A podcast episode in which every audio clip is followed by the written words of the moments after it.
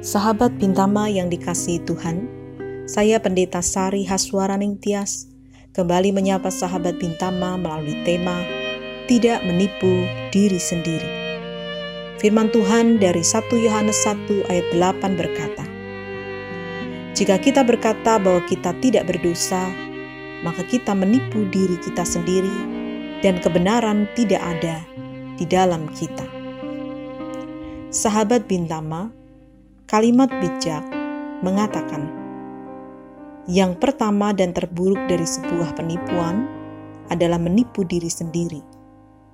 Mengapa? Karena orang yang menipu dirinya sendiri tidak tahu jati dirinya. Ia salah dalam melihat dirinya sendiri. Sahabat Bintama, firman Tuhan hari ini berbicara tentang dosa dan pengampunan Allah. Pengampunan Allah dapat kita alami ketika kita mengaku dosa.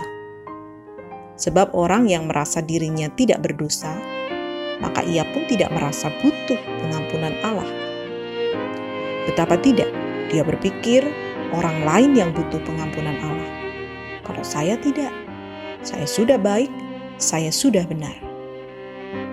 Inilah perbuatan menipu diri sendiri yang berakibat salah melihat atau menilai diri yang membuat dalam dirinya tidak ada kebenaran. Maka surat Yohanes mengajak pembacanya untuk berhenti menipu diri sendiri. Mengakui dosa dan kelemahan, supaya pengampunan Allah dapat dialami sebagai hal yang menakjubkan. Rabu abu yang kita tandai dengan pengolesan abu yang kemarin kita lakukan, sebenarnya berangkat dari pemahaman ini. Kita tidak menipu diri sendiri, dengan jujur, kita mengakui kita berdosa dan memohon pengampunan Allah. Kita ringkih dan rapuh seperti abu yang kita oleskan.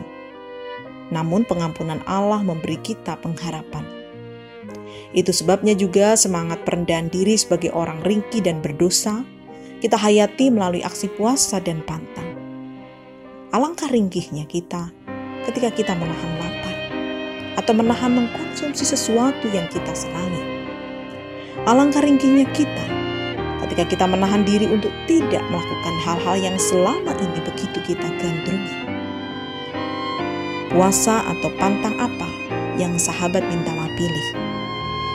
Lakukanlah tanpa menipu diri, melainkan sungguh sebagai orang berdosa yang membutuhkan pengampunan Allah.